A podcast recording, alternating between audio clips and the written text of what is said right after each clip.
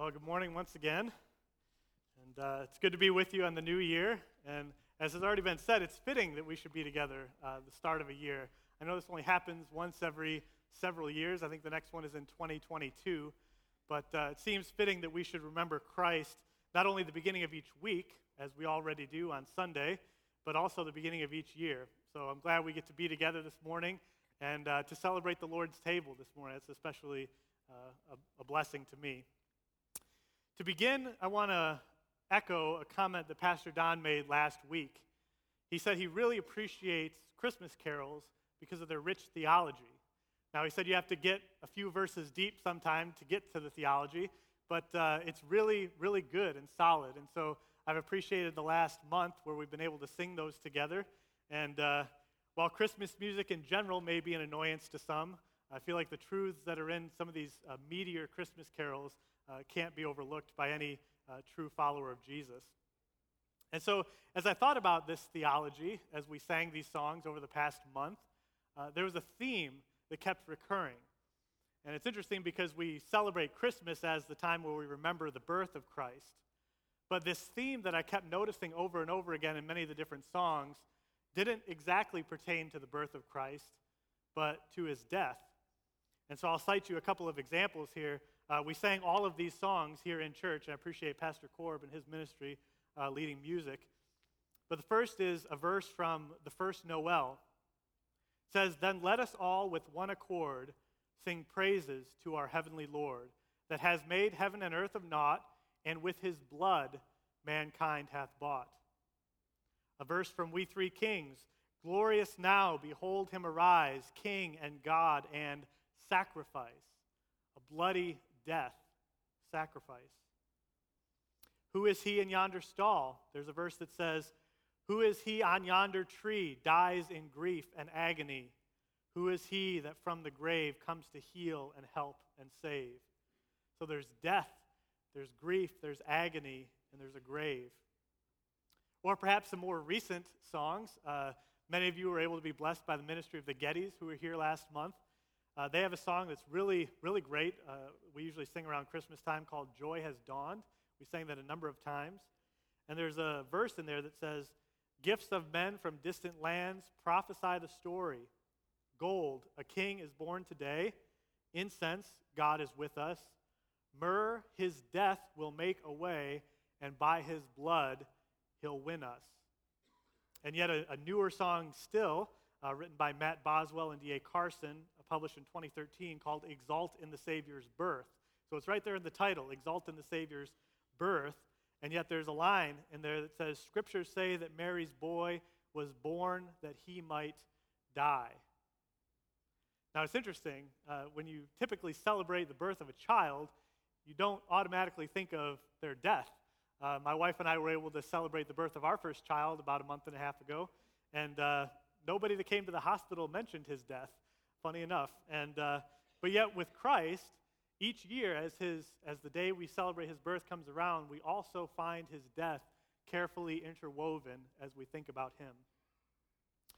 So the question then is what is it that God wanted to accomplish through the death of Christ? Or what did God accomplish through the death of Christ? Why was Christ born to die? Now, time would fail us to adequately answer that question, but I believe if we approach at least one passage of Scripture this morning, it'll give us a little bit clearer answer uh, to this question what did God accomplish through the death of Christ? And since we've just celebrated the Lord's Supper, uh, hopefully it will uh, shed some light on the significance of that event as well. Why is it that Christians for 2,000 years have celebrated this uh, commemorative table? Perhaps answering uh, this question, what did God accomplish through the death of Christ, will help us in that.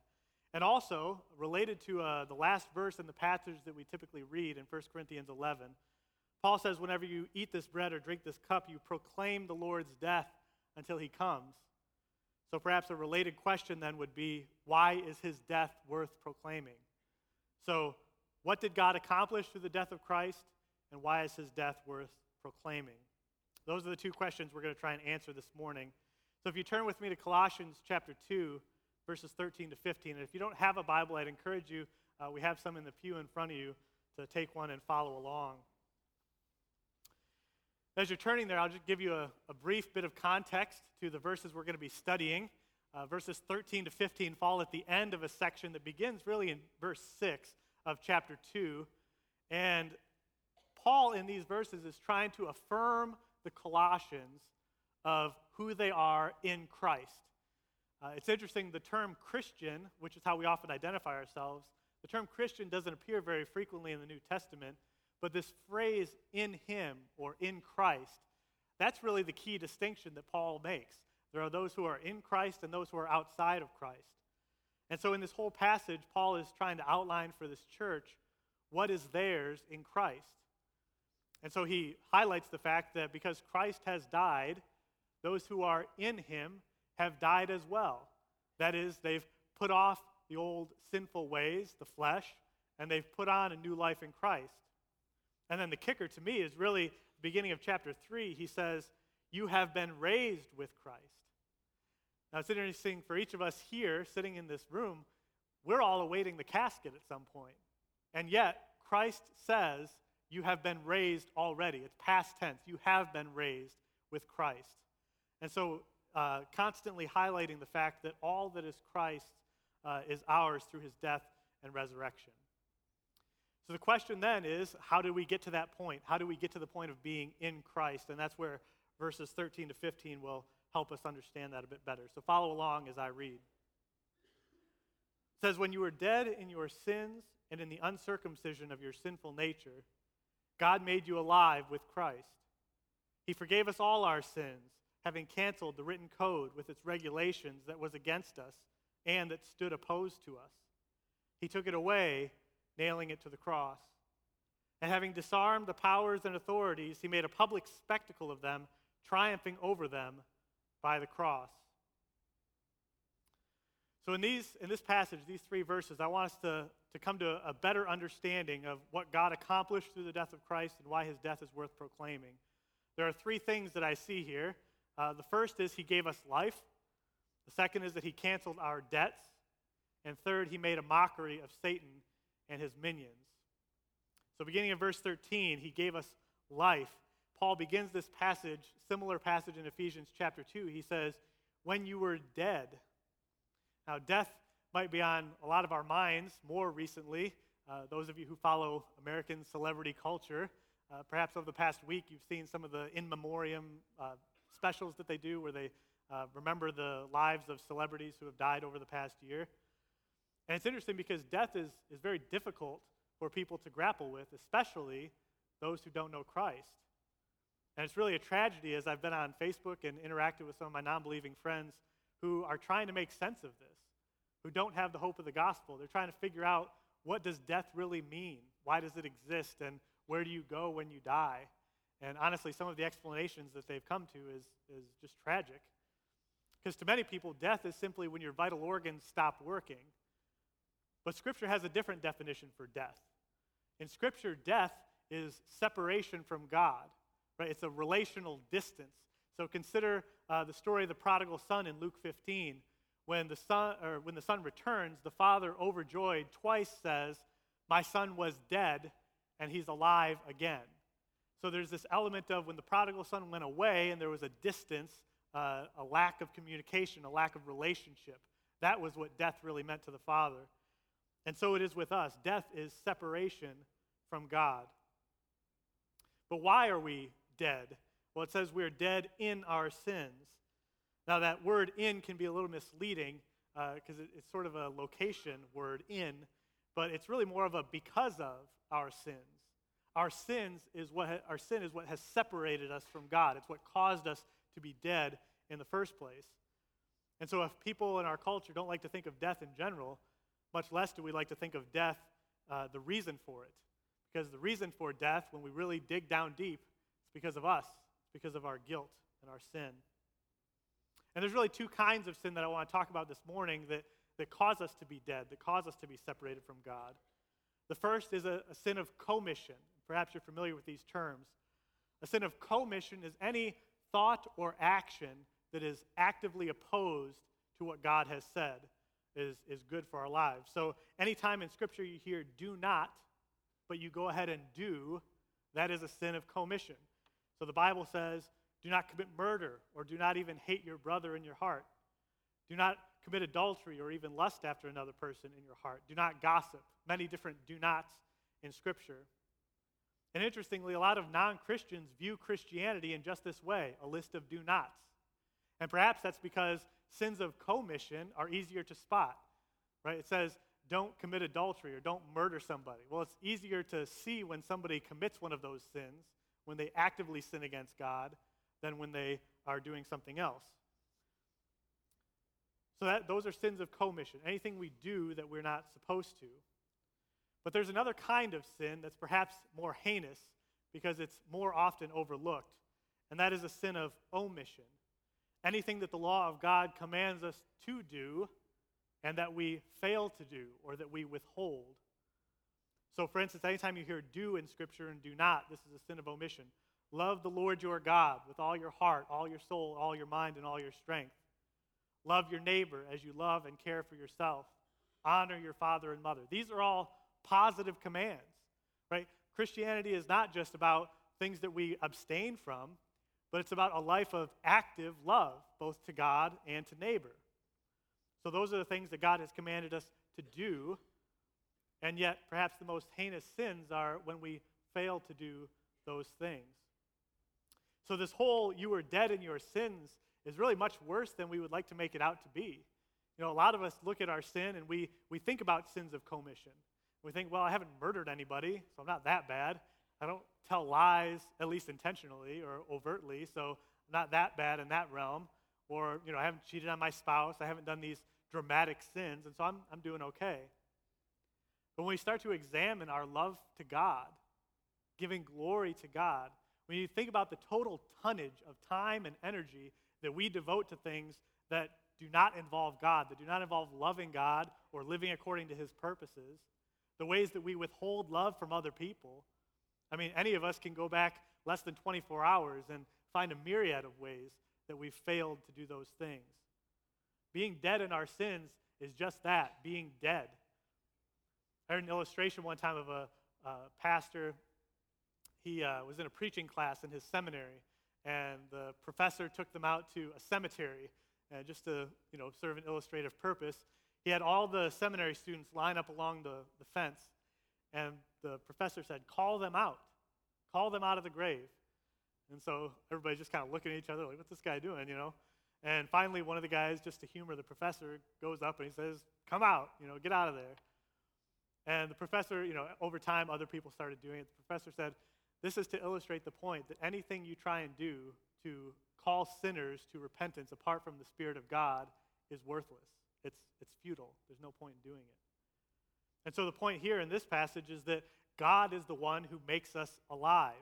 We were dead. There was nothing we could have done to work our way back to God. Dead means dead, and there's nothing we could do to make ourselves alive. But that's where the good news comes in. That's what the gospel is the good news. The emphasis in this passage is that, in this verse is that God made you alive with Christ. God saves sinners. And so, what he does in making us alive with Christ is he restores a relationship with himself. Right? So, if death means separated from God, life means being restored to relationship with God. We don't have to fear God in the sense of not wanting to come into his presence, because with Christ, we can come into his presence. So, we ought to pray freely and confidently, boldly, as it says in Hebrews, because we have been made alive with Christ. As Christ has access to the Father, so do we. That's the good news, is that God has made us alive to live in an intimate relationship with Him. And so this refutes the idea that a lot of people live with, which is that if I just live according to a certain set of moral standards and I believe that God exists, that somehow I'm a Christian. That's not what Christianity is. Christianity is living in intimate fellowship with God. It means I have a relationship with God through Jesus Christ. That's what being a Christian means. So to think that somehow if we just abstain, if we keep all the do nots, that somehow that makes us Christian, that's a worldly idea and we need to get rid of it. But God has made us alive with Christ. He has restored us to a right relationship with Him. But how could a holy God be restored to a right relationship with sinners? Right? Think about the weight of your sin, the, the sins of commission and omission that separate you from God. How is it that God could bridge that gap? Well, that's sort of the end of verse 13, end of verse 14. He's canceled our debts, He's forgiven us all our sins. Now, it's interesting, this word canceled, uh, the Latin translation is actually delito. So the word means deleted, right? So you ever hit the delete button on your computer? That's what God has done uh, with this written code. But what is this written code? Uh, it's kind of a puzzling thing. It, if, to just give it a glance of the text, it can be difficult to understand. But basically, everything that we have done that has gone against the law of God, or anything that we have failed to do that God has called us to do according to his law, all of that has been recorded according to this written code. There's a record of everything that you and I have ever done.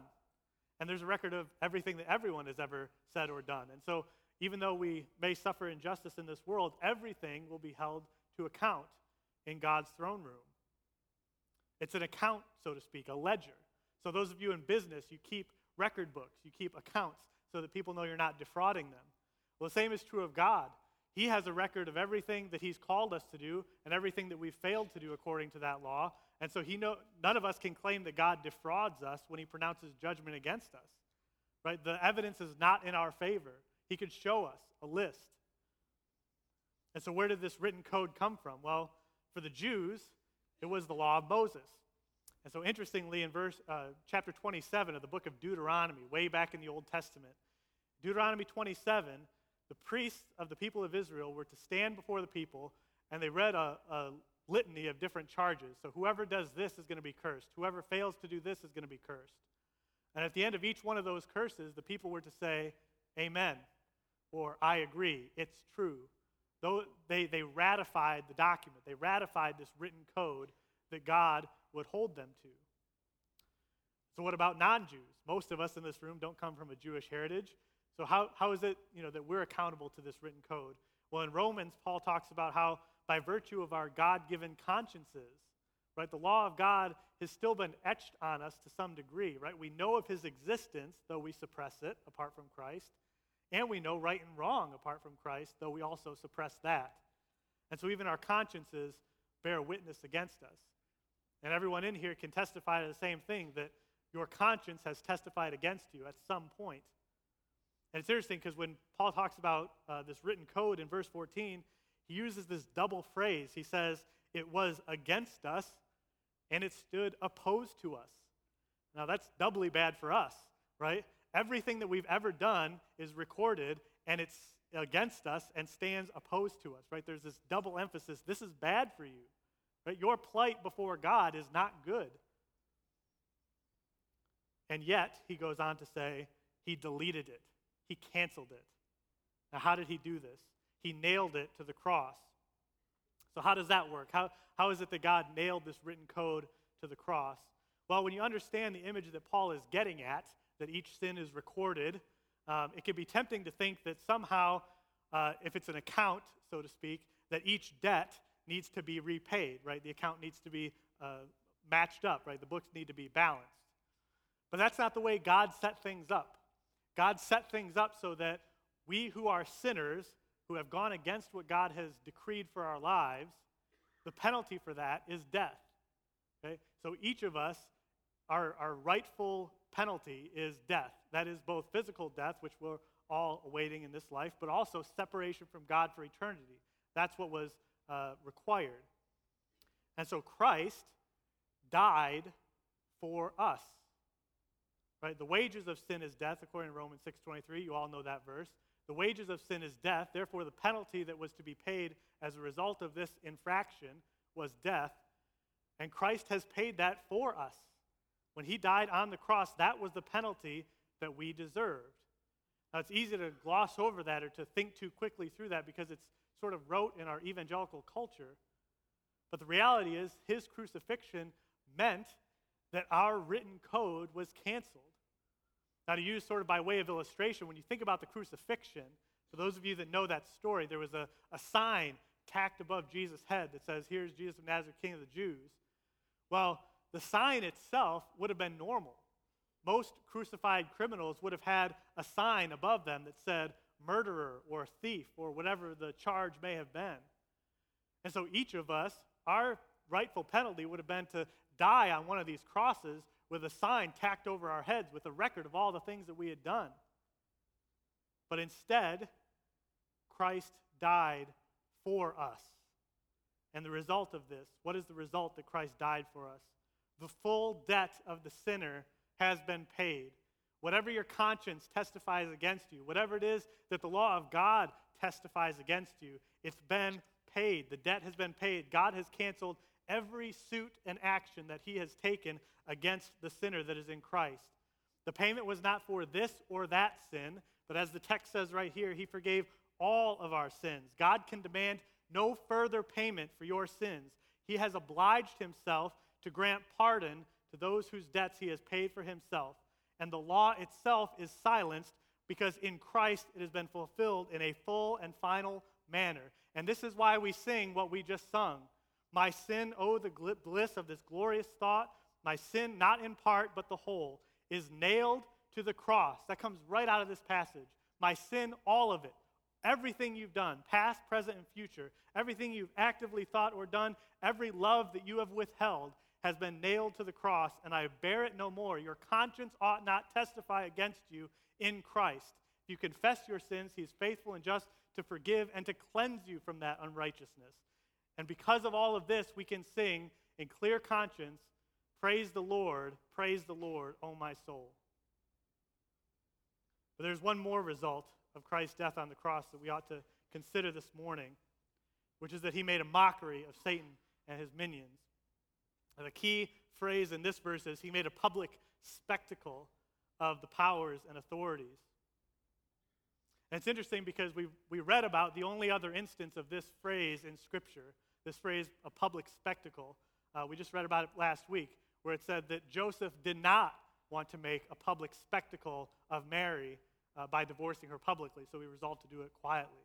Right? Joseph wanted to do it quietly. He didn't want to make a public spectacle. This says the exact opposite. God wanted to make a public spectacle of Satan and his minions. He wanted to run up the score.